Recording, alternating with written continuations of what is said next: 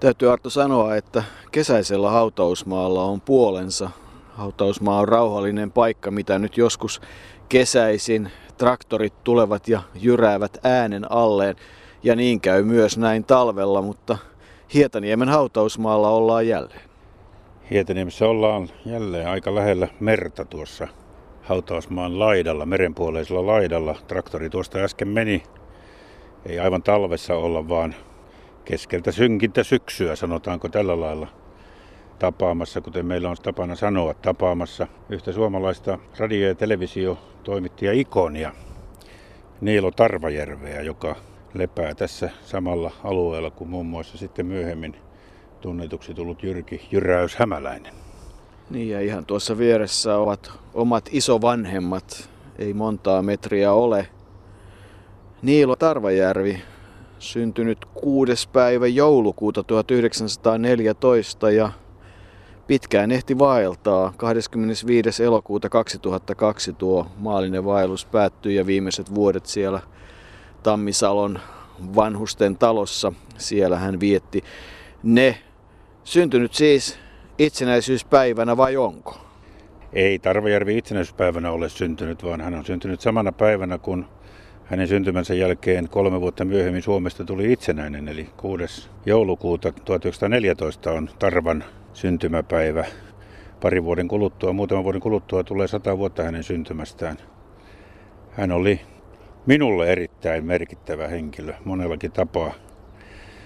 Tuolta pikkupojasta on jäänyt joitakin sellaisia henkilöitä, joiden kautta elämä on sitten muovautunut. Ensimmäinen tietysti oli Pekka Tiilikainen, joka opetti tai antoi sitten mahdollisuuden suhtautua suopeasti urheiluun legendaaristen maaottelujen ja muiden selostusten kautta.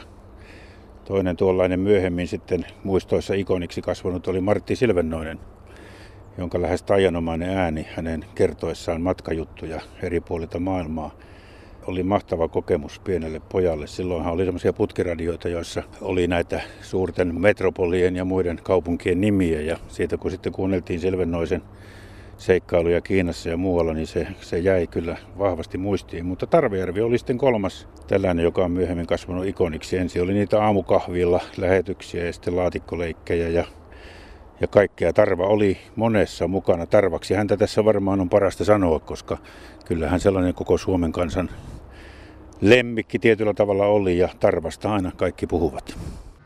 Hyvät kuulijat, teitä tervehtii kauttamme Suomen ja erityisesti Karjalan kannaksen tykistöjoukot.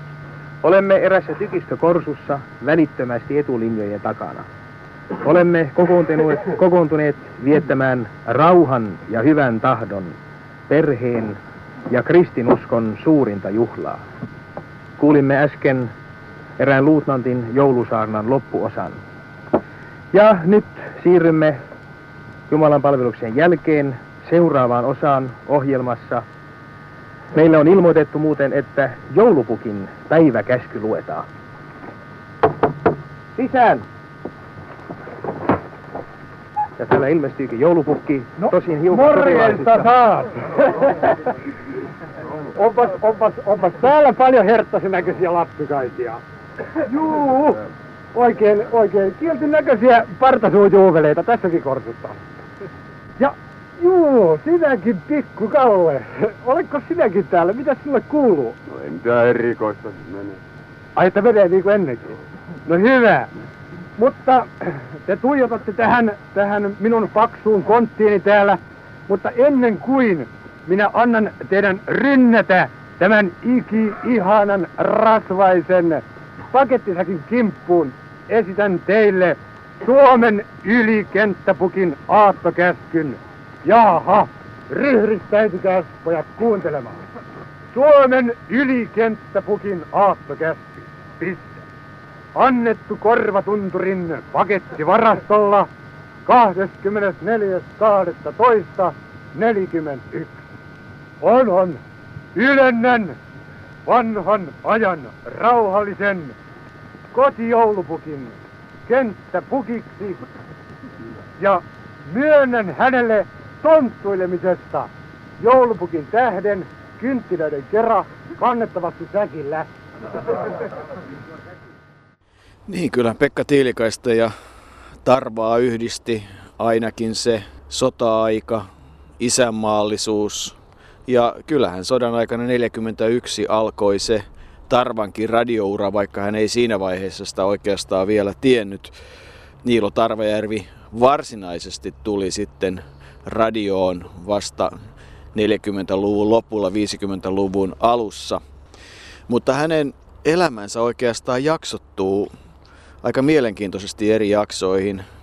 Ensimmäinen jakso oli se tuusulalaisen maanviljelijän poika, joka pelasi pesäpalloa, eikä huonolla menestyksellä lainkaan. Ei, se oli suojeluskuntalaji tuo pesäpallo, ja kuten sanoit, Tarva oli isänmaallinen mies ja pesäpallo oli tavallaan isänmaallinen laji siihen aikaan. Tahko Pihkala sitä kehitti ja siinähän heittäminen perustui sitten vähän granaatiheittoon ja kaikkeen tähän, mistä on puhuttu monta kertaa. Tarva oli itse asiassa erittäin hyvä pesäpalloilija. Hän oli Keravan pallokerhon joukkueessa SM-mitaleilla ja pelasi kerran jopa silloin, kun pelattiin maaotteluja, niin Viroa vastaan maaottelussa. Kyllä Tarvalle pesäpallo oli erittäin tärkeä nuoruusvuosien harrastus ja ehkä vähän enemmänkin kuin harrastus. Kyllä hän tosi mielellä siihenkin osallistui. Niin, oliko hän sitten koskaan maatalous-metsätieteellisessä tiedekunnassa opiskelemassa? Se on jäänyt vähän epäselväksi. Sinne hän kuitenkin pohti, eli se maanviljelys ja se Keravalla olo oli tärkeä asia ja se... Hän monesti korosti sitä, että hän on tuusulalaisen maanviljelijän poika, mutta kyllä kai sitten se suojeluskunta-aate ja se isänmaallisuus aikaan sai sen, että kirjoitettua vuonna 1937 ylioppilaaksi hän sitten kadettikoulussa opiskeli ja sieltä sitten talvisotaan ja kävi sitten tämän sotatien läpi niin kuin nuoret miehet silloin kävivät. Näin oli, hän lähti suoraan talvisotaan niin kuin sanoit ja itse asiassa Tarvan tavoitteena tai päämääränä oli sotilasura hyvinkin pitkään. Hän oli sitten siinä sodan loppuvaiheessa tai 40-luvulla vielä puolustusvoimien komentaja adjutantti. Ja hänen muistelmateoksissaan on erittäin suuren arvon saanut se, kun hän tapasi marsalkka Mannerheimin. Siitä on olemassa valokuvakin, jossa Tarva oli vähän kuin tuollainen jännitetty soitin tuollaisessa jousimaisessa asennossa, kun hän tervehtii marsalkkaa. Se oli varmasti hänen siihen asti sen elämänsä ihan huippukohtia eikä syyttä. Kyllähän marsalkan tapaaminen varmasti kenelle tahansa siihen aikaan oli mahtava kokemus ja elämys. Niin, pääesikunnan toimistoupseerina sodan jälkeen tykistössä hän palveli ja kävi siellä, koulutti itsensä ja oli sitten loppujen lopuksi majuri EVP sotilasarvoltaan, mutta vuoteen 50 saakka hän oli armeijan palveluksessa, vaikka siinä 44-45 jälkeen teki sitten jo erilaisia keikkoja radioon freelancerina ja kyllähän hän lähti jopa mukaan sitten Lontoon olympiakisoihin. Niin, se on monilta varmaan jäänyt huomaamatta, että Tarvajärvi oli myös urheiluselostajana mukana Yleisradion alkutaipaleilla. Lontooseen tosin hän lähti ihan muilla kustannuksilla kuin Yleisradion kustannuksilla ja siitä on hauskoja tarinoita, miten jo tullessa matkalaukku levisi keskelle Lontoon risteystä ja kaikkea ja rahaa piti haalia joka paikasta. Siihen aikaan Max Jacobson oli töissä siellä BBCn kansainvälisellä osastolla ja Tarva sai sinnekin tehdä juttuja ja loppujen lopuksi tämä raha oli niin paljon, että vaimolle Maija-Liisalle oli Ulsterikin mahdollista ostaa siltä keikalta. Ja sitten hän kävi kyllä Oslon kisoissa ja Cortinassa, Melbourneissakin hän kävi vuonna 1956, mutta silloin lähinnä kirjailijana teki kirjan siitä matkasta. Että ei hän varsinaisesti ollut koskaan tuollainen vakiurheiluselostaja, joka olisi lähtenyt urheilujoukkojen mukana, mutta hänelle sitten, ja hän itse varmasti kehitti kaikenlaisia juttuja. Cortinassa hän teki yhden näistä aamukahviohjelmistaan. Niin, oli tietysti Helsingin olympiakisoissa roolissa, koska Martti Jukola ei kisoihin sitten selostajaksi koskaan tullut. Se, mikä siihen Lontooseen liittyy, on tietysti se, että kun toinen ei saa viisumia, niin toinen pääsee. Eli se, että Unto Miettinen oli aatteeltaan liian vasemmistolainen, siis kommunisti, eikä saanut viisumia, niin se mahdollisti sen, että Niilo Tarvajärvi, joka tunnetusti ei ollut sitä, pääsi sitten kisoihin. Eli se on niin kuin se toinen vaihe hänen elämässään on se, kun siirryttiin armeijasta sitten radion palvelukseen ja se onkin sitten tärkeä jakso. Olisiko Arto tähän väliin hyvä kuunnella sitä luonnehdintaa Niilo Tarvajärvestä, jonka kertoo toimittaja, ylenjohtaja, kansanedustaja, kollega lyhyen ajan ja kulttuurineuvos Jouni Mykkänen. Hän oli erittäin hyväntahtoinen. hän ihan aidosti tarkoitti aina hyvää. Toisaalta kyllä minä joudun pitämään häntä myöskin eräänlaisena surullisen hahmon ritarina, koska niin moni hanke hänellä meni myöskin pieleen. Hän joutui siitä kärsimään ja nämä kaksi puolta hallitsivat minun nähdäkseni kuvaa hänestä ihmisenä. Hän siis hoiti muiden asioita ja halusi tehdä hyvää, mutta unohti siinä sivussa hoitaa omat asiansa. Näin oli hyvin monissa asioissa, kun keskustelin hänen kanssaan aikanaan, kun olimme monessakin yhteydessä samassa toiminnassa mukana, niin hän koki aina tehneensä nopeasti ratkaisuja, lähteneensä uusiin haasteisiin, ajattelematta sitä, että mitä tämä nyt vaikuttaa hänen elämäänsä sekä kansalaisena, perheenisänä, toimijana. Ja tällä tavalla hän vaihtamalla usein, voisi sanoa, paikkaa, joutui sitten taas uuteen tilanteeseen, jossa niillä edellisillä aikaansaannoksilla ei ollut juuri merkitystä. No yksi jakso hänen elämästään, jossa myös olitte yhdessä, oli se, kun hän oli kansanedustajana sen lyhyen 2 vuoden ajan. Miten muuten olisi käynyt, jos Kekkonen ei olisi hajottanut eduskuntaa silloin? No silloin se eduskunta, johon meidät 70 valittiin, olisi istunut 4 vuotta. Ja se olisi tietenkin tämän verran kauemmin tarkoittanut yhdessäoloa. Koko hänen kansanedustajakautensa hän keskittyi joulumaan eteenpäin viemiseen. Se oli hänelle tuollainen pyhä näky, jonka hän katsoi tarpeelliseksi johtaa tulokseen. Hän ajatteli, että maailmanlaajuisesti hän tässä kohtaa hyvän tahdon lähettilänä kokoaisi kaikkien YK-jäsenmaiden lapset ja olisi yhteinen TV-lähetys ja tämäkin edistäisi sekä hyvinvointia kaikkialla että maailman rauhaa. Mutta joulumaa vei sitten myös Niilo Tarvajärven, oikeastaan voi sanoa kai melkein tuhoon. Näin voidaan osittain sanoa. Eduskunnassakin hän sai enemmistön hyväksymään hänen aloitteensa määrärahasta, mutta ei se koskaan käytännössä käytettäväksi tullut. Talouspuolella sitten tämä yksityinen joulumaahanke kaatui taloudellisiin vaikeuksiin ja loppujen lopuksi hän itse oli ainoana vastuussa. Kuittaja etsittiin myöskin näin. Tosiasioihin pohjautuva legenda sanoo hänen autotallinsa kenkälaatikosta. No sitten tiet kohtasivat vielä myöhemmin. Niilo Tarvajärvellä ei oikeastaan olisi ollut eläkettä, mutta sitten aika yllättäen Eino S. Repo ilmeisesti sinun aloitteestasi astuu kuvaan mukaan.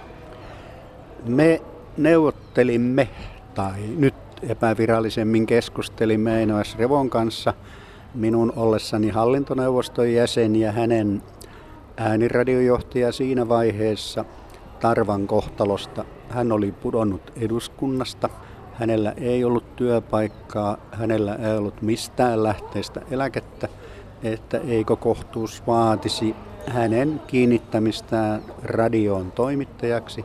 Se ammattitaito hänellä joka tapauksessa oli moninaisista jutuista ja aihepiireistäkin lähtien ja näin tapahtui.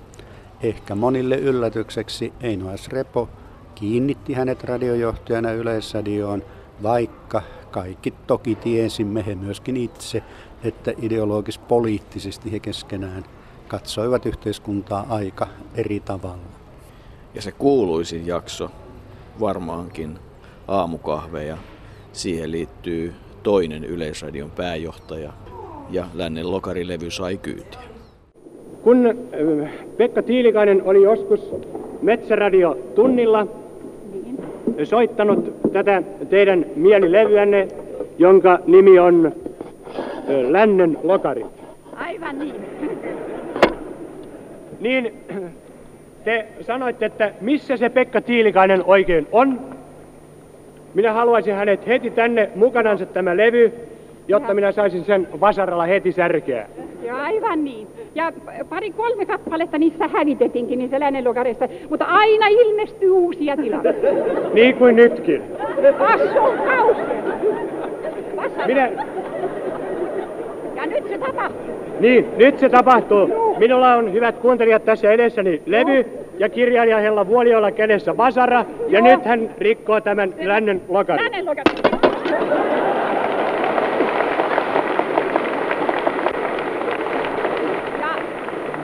Ja toivottavasti sitä ei osteta enää Suomen Yleisradioon. Niin, kirjailija Vuoliokin sanoi, että toivottavasti tätä ei enää osteta Suomen Yleisradiolle. Niin. Pekka Tiilikainen pyysi kuitenkin minua käyttämään tämän jälkeen, kun tämä levy oli rikottu, puheenvuoron.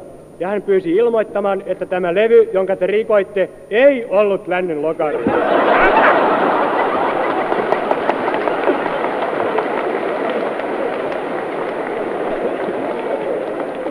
Tämä on kauheata petosta. Jatkan minä saan kerran Pekan käsiini, niin hän saa mamman kädestä. Kyllä varmasti. Joo, kyllä Pekka sen ansaitsee. Aivan. Ja tätä kautta tultiin sitten siihen Tarvan kaikkein kuuluisimpaan ohjelmaan Aamukahville, jonka tarina lähti liikkeelle Ruotsista, mutta kaipa Tarva suomalaisten tietoisuuteen tuli nimenomaan aamukahvien kanssa. Harri Bergströmin rytmit ja Frida Rouhan kahvipannu, ne tulivat Suomen kansalle tutuiksi, jopa niin tutuiksi, että taidettiin jossain vaiheessa olla huolissaan, että lapset eivät mene pyhäkouluun, kun sunnuntai-aamuna tulee näin hyvää ohjelmaa.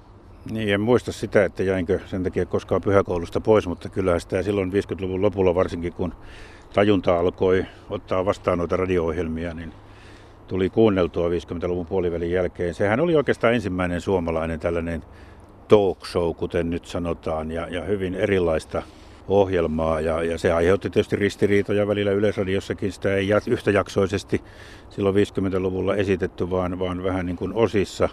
Kateutta lienee ollut silloin osin myös ilmassa, ja Tarva joutui taistelemaan siitä, että pystyy tekemään. Mutta tuossa showssa hänellä oli monenlaisia juttuja. Hän laittoi kaikenlaisia kilpailutilanteita ja muun muassa poliitikkoja valehtelemaan.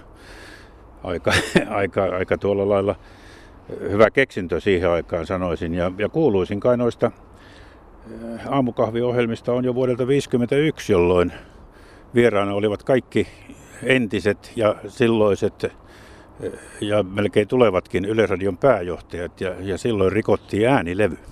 Niin rikottiin, niin kuin tuossa kuultiin Jouni Mykkäsen haastattelun jälkeen, niin ne tunnelmat olivat. Ja kyllähän messuhalli meni täyteen, ja yleensä se, että kaikki nämä radio-ohjelmat ja TV-ohjelmat, niin kerättiin pääsymaksuja, ihmiset vaelsivat paikalle, milloin kauppakorkeakouluun ruotsalaiseen sellaiseen, milloin messuhalliin.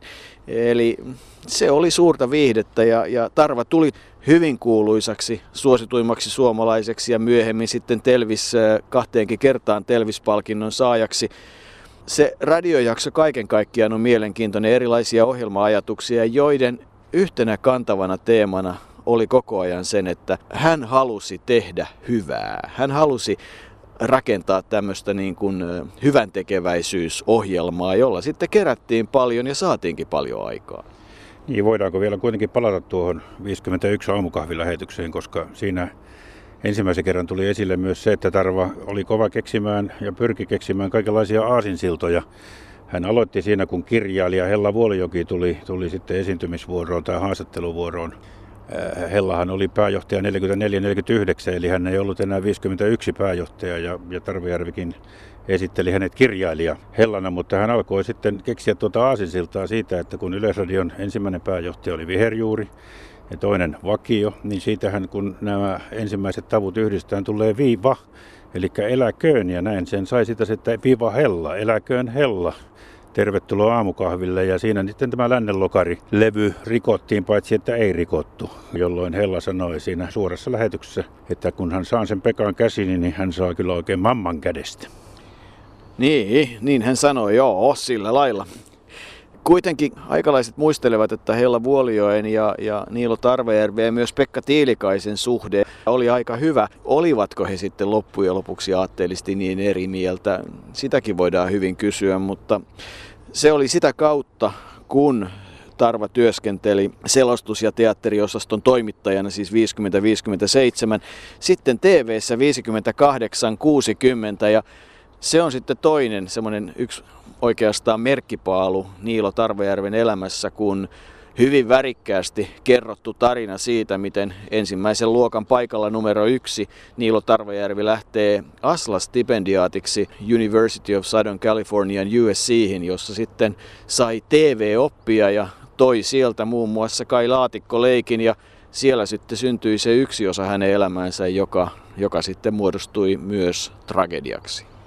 Niin, se on tietysti tämä joulumaa, jota tarkoitat, mutta ennen kuin mennään siihen, niin puhutaan tuosta palapeliohjelmasta, jonka yksi osa oli Laatikkoleikki. Katsoin Ylen elävästä arkistosta, joka on aivan loistava keksintö. Sieltä voi löytää todella herkkupaloja menneiltä vuosilta. Katsoin Laatikkoleikin vuodelta 1964, se oli 123. lähetys, ja silloin Suomeen oli tullut 500 000 TV-lupa. Ja sen kunniaksi muun muassa Lenita Airisto ja Tarva lauloivat sitten tuollaisen sitä varten tehdyn laulun siinä lähetyksessä. Mutta se Laatikkoleikki oli hauska, kun ensinnäkin se oli teknisesti huonosti toteutettu. Ei siinä haastateltavien tai leikkijöiden ääntä paljon kuulunut, kun Tarva puhui vaan koko ajan. Ja silloin huomasin, että nuo kuuluisat sanat, joo, sillä lailla, kyllä, niin Tarva käytti niitä välimerkkeinä, koska sitä puhetta piti tulla todella koko ajan. Ja väkisinkin ihmiselle taukoa siinä tulee, niin Tarva kehitteli tällaisia tiettyjä manereita. Se oli hauska Laatikkoleikki silloin. Siinä oli kupariseppä, maanviljelijä ja sairaala-apulainen mukana. Ja Laatikkoleikkihän kuului, että Tarva tarjosi rahaa. Jos joku valitsi ensin laatikon, niin Tarva tarjosi rahaa, että otatteko rahaa vai laatikon. Laatikossa piti olla sekä hyviä että huonoja. Tietysti olikin palkintoja siinä kyseisessä. Oli muun muassa sieltä halvimmasta päästä kärpäslätkä ja hiiren loukku, jotka sinänsä ovat tarpeellisia juttuja. Ja no, jokainen siinä ohjelmassa kyllä sitten otti laatikon ja sieltä sitten tuli, yksi sai, muistaakseni maanviljelijä sai alppilampun ja sairaala-apulainen käkikellon ja kupariseppä sai huopatossut. Että ei nyt niitä huonoimpia, mutta ei parhaimpiakaan. Paras oli ilmeisesti levysoitin ja levyjä. Mutta se, mikä kiinnitti huomiota siinä Tarvan tavassa puhua näille ihmisille, että se oli jossakin mielessä jopa tuollaista, ei nyt ehkä ilkeää, mutta sen tyyppistä. Hän hallitsi kyllä sitä suvereenisti sitä keskustelua ja antoi niiden ihmisten ymmärtää, kuka tätä hommaa vetää. Tarva oli hyvin itsetietoinen ihminen myös. Vai oliko se vaan kuori, koska taas aikalaiset muistelevat sitä, että hän oli pohjimmiltaan kuitenkin hyvin epävarma ja sitä kautta sitten toimi tavalla niin kuin toimi, ja sen takia tämä hyvän tekeväisyys ja hyvän tekeminen ja tämmöiset nousivat niin pintaan. 1944-1945 sieltä se toimittajan ura urkeni, ja ne ensimmäiset jutut olivat sieltä Turun kauppahallista, jossa pohdittiin sitä, että minkälaista oikeastaan tämä mustan pörssin ostaminen voi olla. Kinkkukin muuttui siinä näppärästi jossain vaiheessa porkkanoiksi ja perunoiksi, ja sitä myöten sitten päädyttiin todella sinne ensi radioon, ja sitten alkaa tämä TV-jakso, jossa oma osansa on se, jos palataan siihen Kalifornian aikaan ja siihen, että sieltä tuli näitä ideoita, ja muun muassa se surullisen kuuluisa joulumaa-ajatus, joka sitten vei hänen elämänsä, mutta siihen liittyy sitten välivaiheita, kahden kauppa, ilmasilta, loistoemäntä, kympillä Tokioon. Hän oli tämmöinen kampanjajournalisti ja sai aikaan muun muassa pelastushelikopterin, ja sitten tullaan sinne 60-luvun puoliväliin, jolloin Tarva kokee kolarin. Rekka tulee vastaan jossain Helsingin pitäjän kirkon paikkeilla hänen ollessaan matkalla selostus tai oikeamminkin juonto keikalle, ja rekka, jota ohjaa ilmeisesti rattijuoppo, lähtee heittelehtimään sillalla, ja sen perävaunu osuu Tarvan autoon niin, että sen seurauksena hän 10 kuukautta makaa sairaalassa, toipuu ainakin osittain, mutta se jätti kovat jäljet, ja silloin hän jäi myöskin ensimmäisen kerran oikein kunnolla kaikkien järjestelmien ulkopuolelle, kun ei freelancerilla ollut sitten oikein toimeentuloa, mutta siitä seurauksena sitten 14.5.67, 16 Volvoa, 11 Folkkaria, 10 Opelia, 8 Mossia, 8 Dodgea, 5 Blimauttia ja pari Porschea. 58 poliisiautoa plus pari Porschea, niin kuin ilmoitettiin, luovutettiin hamsterikeräyksen ja TV-ohjelman perusteella poliiseille. Ja onko se nyt sitten yksi niitä näkyvimpiä Tarvan tempauksia? Se on varmasti yksi niistä näkyvimmistä. Tarvahan oli tuollainen, sanotaanko nyt, joka paikka höylä. iloinen, surullisen hahmon ritari, kuten jotkut häntä kuvaavat. Ja aika hyvin on minun mielestäni niin kuin tarvaan osuvaa se kuvaus hänen vaimoltaan, Maija-Liisalta, joka muuten kuoli melko tasan kuukausi Tarvan jälkeen, joten aika yhtä aikaa he pitkään elivät yhdessä ja me lähes yhtä aikaa lähtivät. Mutta Maija-Liisa oli Tarvan omissa muistelmissa todennut miehestään, että hän on mies, joka pysähtyy ainoastaan peilin edessä. Ja sitten hän on mies, joka tulee kotiin lähteäkseen, ei levätäkseen. Eli Tarva oli mukana koko ajan. Hänen piti keksiä koko ajan. Ja en tiedä, onko hän sitten keksinyt vähän liikaakin. Ideoita tuli kaiken aikaa ja hänen elämänsä oli tuollaista, niin kuin hyvin voi sanoa sen kuuluisan ohjelman mukaan, aikamoista palapeliä. Ehkä tähän väliin on hyvä kuulla, mitä eräs toinen vahva arvostettu nainen, joka Tarvan kanssa teki paljon työtä, pohtii entisestä kollegasta. Eli näin Tarvaa muistelee Lenita Airisto. No ensinnäkin niin kuin miehenä, kun mä tapasin hänet ensimmäistä kertaa, niin ulkonäkö on tietysti se, mihin kiinnittää huomioon. Niin kyllä Niilo Tarvajärvessä tämä uskomattoman komea ryhti ja hänen vartalonsa, hän oli komea mies. Ja sitten sen body language hänellä huoku lämpöä ja iloa, elämän iloa ja sellaista iloa jakaa asiat ihmisten kanssa. Ja muistan, kun tapasin hänet ensimmäistä kertaa, niin Niilo Tarvajärvi oli sitä mieltä, että viihde on niin kevyttä, että se ei kestä, jos ei siinä ole jotain paljon enemmän vielä mukana. Ja mitä se paljon enemmän oli, se oli sitä, että hän halusi auttaa niitä ihmisiä, jotka ovat vähäosaisempia. On viihdeohjelma, mutta sitten pitää olla projekti. Ja se projekti on se, että autetaan niitä auttamaan itseänsä, jotka sillä hetkellä eivät juuri siihen pysty. No varmasti nämä vuodet, jotka teitte töitä mitä erilaisimmissa asioissa yhdessä ympäri maan, oli jonkinlaista seikkailua. Voisitko kertoa siitä jonkun esimerkin?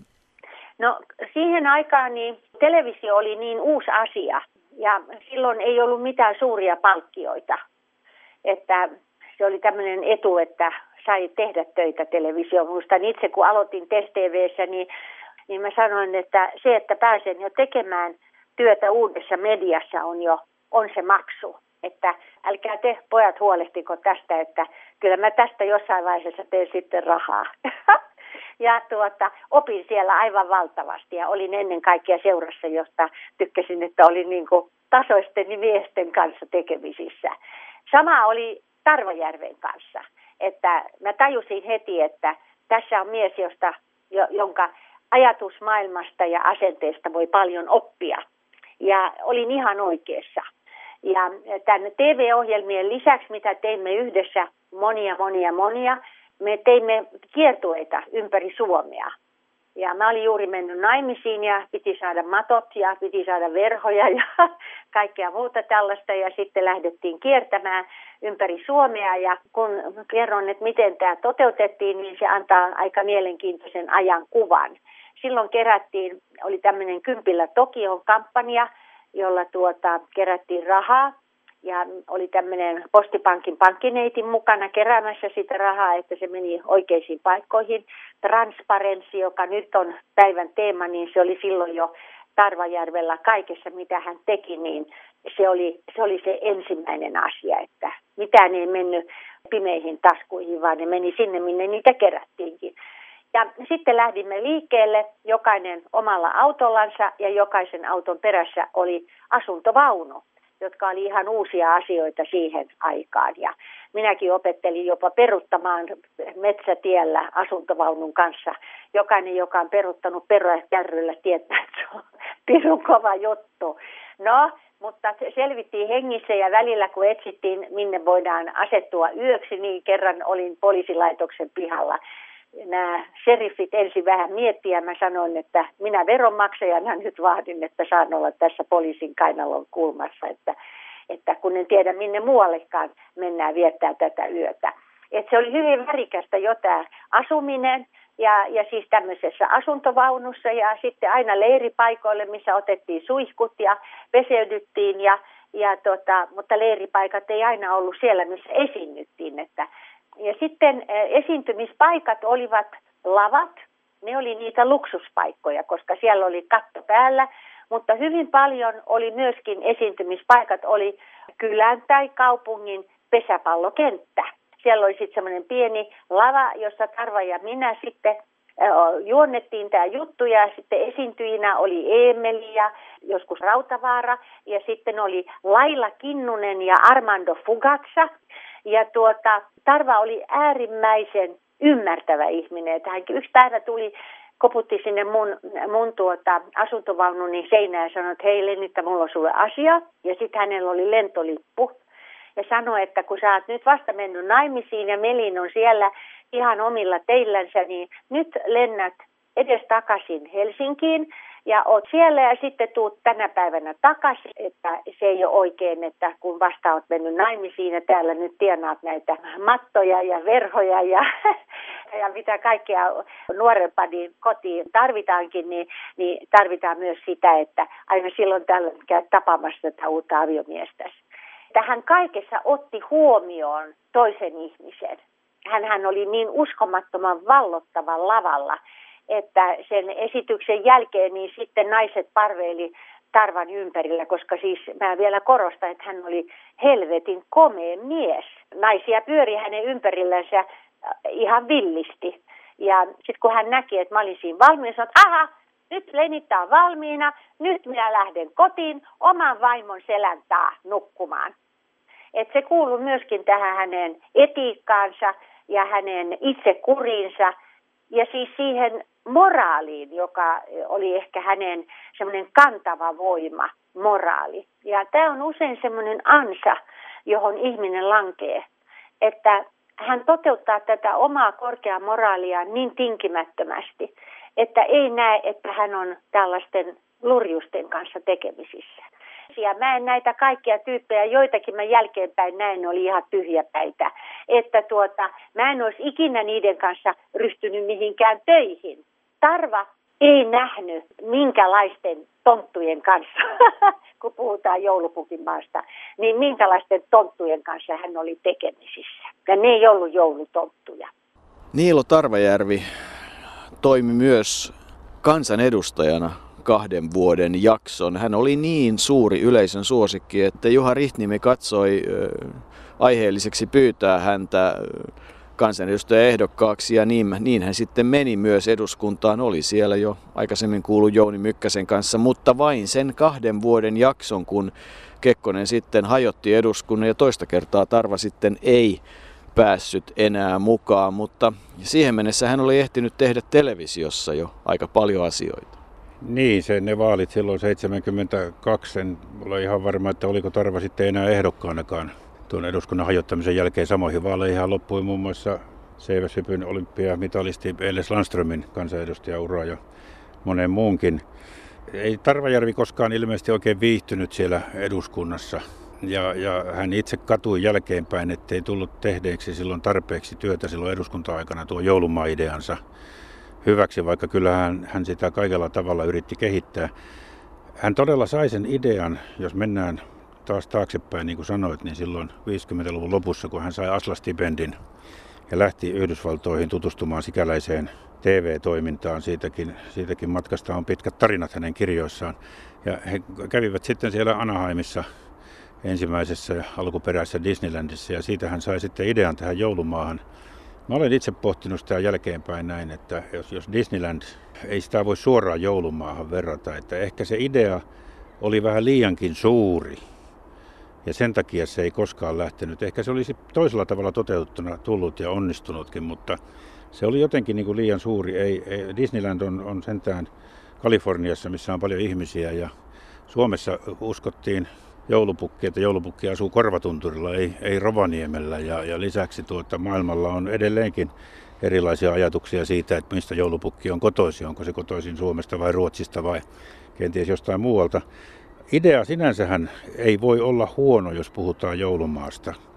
Ja onhan toki nyt tällä hetkellä sitten kuitenkin vihdoin viimein joulupukinmaa Rovaniemellä, joka sijaitsee osoitteessa Tarvantie 1, joten kyllähän tietynlaisen kunnian siitä sitten sai, mutta pitkä ja monta kertaa traaginenkin, lähestulkoon traaginenkin oli tuo Tarva-yritys saada sitä joulumaata.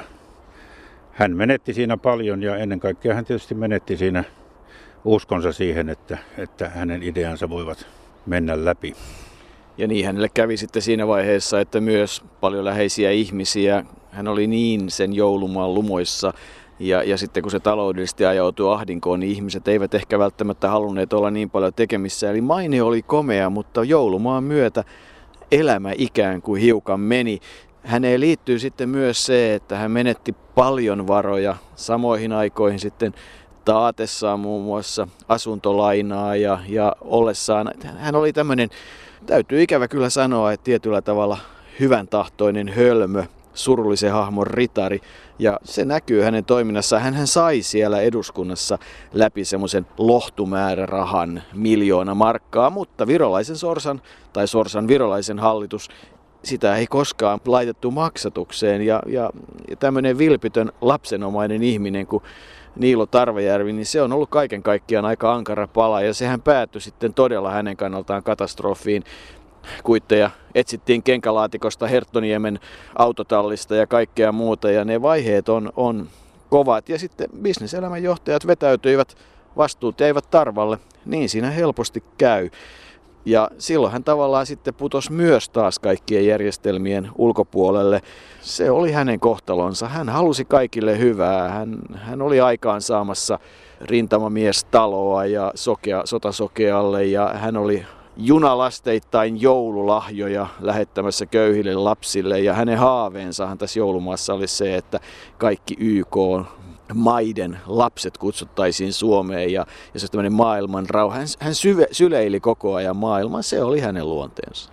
Niin, joulumaa-ideahan itse asiassa ihan ensimmäisen kerran esitti Markus Rautio, eli kuuluisa Markus Setä, joka muistan kyllä tarjosi sitä puuroa syötäväksi niin, että ei välttämättä sitä puuroa ole niin paljon syöty sen jälkeen tai tässä sitten aikuisijällä, mutta Markus Setä oli, kun puhuttiin noista ikoneista, niin hän oli tietysti ensimmäisiä tuollaisia kuuluisia radioikoneja. Tarvan suosiosta mä olen miettinyt usein, että mihin se perustuu ja oliko sitä, koska ensinnäkin sinne kansanedustajaksi hänethän valittiin vasta viimeisenä kokoomuksen listalta Helsingissä ja ei hänen läpimenössä suinkaan ollut niin varmaa silloin ensimmäisellä kerrallakaan ja toisella kerralla hän ehkä varmaan arvasi, että siitä ei sitten mitään tule, mutta toisaalta taas kun katsoo vieläkin Tarvan kuoleman jälkeen 2002 netistä löytää paljon tällaisia keskustelupalstoja, niin siellä on paljon kannanottoja siihen, että mistä saataisiin seuraava tällainen Tarva, eli ihminen, joka kehittelee ideoita ja niin kuin olet usein otteeseen tuossa sanonut, niin pyrkii tekemään hyvää, nimenomaan hyvää, vaikka vähän raflaavin keinoinkin, mutta kuitenkin niin kuin hyvää ja keksimään kaikenlaisia, niin kyllä hänenlaiselleen varmasti olisi vieläkin tilaisuutta ehkä vähän erilaisella muotilla kuin mitä hän vei 10 vuosia aikana sitä idea rikkauttaa läpi, mutta en minä usko, että Tarvajärvi turhaan teki noita, vaikka ne ideat pomppivatkin sieltä täältä sinne tänne, mutta kyllä hänellä varmasti oli tarkoitus nimenomaan tehdä hyvää. Hänen elämäntapansa olivat hyvät. Hän ei sortunut erityisen määrin alkoholiin ja piti itseään kuitenkin jollain tavalla kunnossa ja perheensä kasassa perheessä, jonne syntyi 4 lasta ja hän Maija-Liisan kanssa vuodesta 1942 sinne 2002 vietti sen 60 vuotta kuitenkin yhdessä ja urheilu oli tärkeä osa häntä. Joskus tulee pohdittua, että miksi hän ei sitten enemmän sille rintamalle.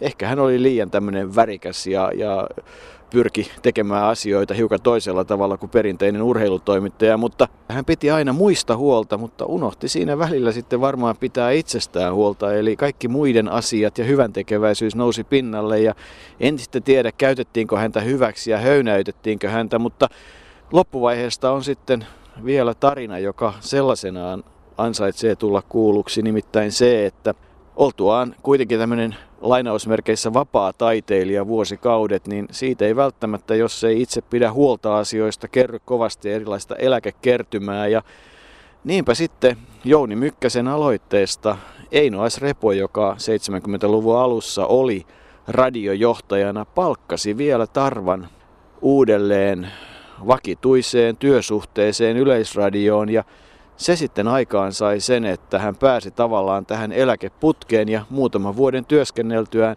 pääsi sitten eläkkeelle ja sai edes jonkinlaisen eläkkeen, joka oli kai aika tärkeä kaikkien niiden aikamoisten taloudellisten asioiden myötä, mitä ennen kaikkea se joulumaa, ja siihen väliin kyllä tullut yksi kappale kahvilaprojektejakin, joka ei koskaan auennut, sai aikaan. Eli Eino S. Repo aatteestaan huolimatta ehkä erilaisen elämänkatsomuksen omaava yleisradiojohtaja, radiojohtaja ja filosofi ja ties mitä, kuitenkin sitten auttoi Tarvaa ja arvosti tällä tavalla. Siihen nähden olikin aika erikoista, että kun lähdettiin tänne Tarvahaudalle tänä aamuna, niin juttelin tuossa Yleisradion ja pitkään Yleisradiota palveleen vahtimestarin kanssa, joka kertoi taas sitten toisenlaisen tarinan, joka ehkä kuvastaa sitä, että välillä Tarvajärvi ei sitten oikein johtajien mieleen ollut. Välillä oli, välillä ei. Hänhän oli freelance-toimittaja sekä mainostelevisiossa että Yleisradiossa. Ennen vuotta 60 oli Yleisradion palkkalistoilla ja sitten taas, niin kuin sanoit, 74-76. Mutta tämä liittyy Eino S. Revon läksiäisiin kesäkadulla. Vahtimestari sanoi, että hän oli paikalla, kun Tarvajärvi, jota ei ollut kutsuttu Revon läksiäisiin, tuli sinne smokki päällä, mutta häntä ei päästetty sisään. Aika tylyä on sekin kohtelu ollut kyllä. En tiedä sitten mitä ristiriitoja siellä on taustalla ollut, mutta varmaan Tarva näissä valtavassa idearikkaudessaan ja touhutessaan, niin sitten välillä meni yli sitten joidenkin päättävässä asemassa olevien ymmärryksen, ja hän joutui sillä tavalla noloihin tilanteisiin. Niin, hyvän tahtoinen hölmö, joka kyllä elämässään sai, niin kuin itsekin kirjoittaa mustelmia, maksoi muutaman autokolarin seuraukset, vaikka ei ollut itse syyllinen. Ja ehkä kuvaavaa on se, että kun mies on maannut 10 kuukautta sairaalassa, kolarin seurauksena, joka on jättänyt hänen kroppaansa aikamoiset jäljet ja jäljet muutenkin, niin ei hän halunnut tälle kuljettajalle mitään erityistä rangaistusta, vaan pikemminkin paiskata kättä. Onko se luonnehdinta Niilo Tarvajärvestä? No kyllä se varmasti on. Kyllä se hyvin erikoislaatuista on. Joku voisi ajatella, että ehkä hän sillä tavalla halusi myös sitä hyvän ihmisen julkisuutta, mutta kun hän todella varmasti oli pohjimmiltaan sellainen, niin sitä kautta se on ymmärrettävää. En tiedä, miten Tarvajärveä loppujen lopuksi sitten ja hänen tekojaan on Suomessa arvostettu. Hän sai kamarineuvoksen arvonimen vuonna 1989. Sehän on, kamarineuvos on hyvinkin arvokas arvonimi sinänsä, Kustaa Vaasan aikana perustettu ja varsin arvostettu arvonimi, mutta nykymaailma ymmärtää sen sellaisena arvonimellä, joka annetaan, kun ei mitään muuta keksitä suunnilleen.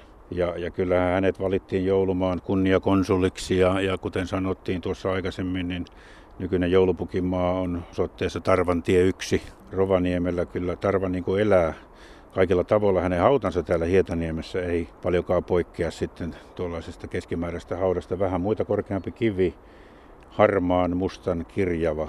Ei se luonnonkivi taida olla, tai ainakin se on sitten kyllä hiottu, mutta on vähän erilainen kivenä, mutta muuten hän on täällä yksivertaistensa joukossa, eli vainajien joukossa.